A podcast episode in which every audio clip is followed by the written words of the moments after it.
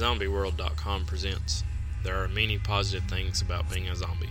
Be sure and check us out on ZombieWorld.com and as well as on our Twitter page at ZombieWurld. That'd be Zombie W U R L D. There are many positive things about being a zombie. Number 24.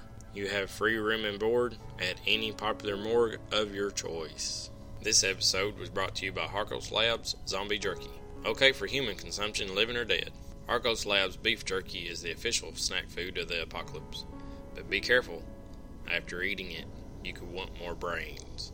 You can find Harkos Labs beef jerky in our zombie store at zombieworld.com.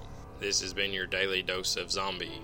Be sure and check us out on our website at zombieworld.com and on our Twitter at zombiewurld. at zombie, W U R L D. And make sure you hit the subscribe button so you don't miss an episode. Be sure and join us tomorrow and learn how you can be a better zombie.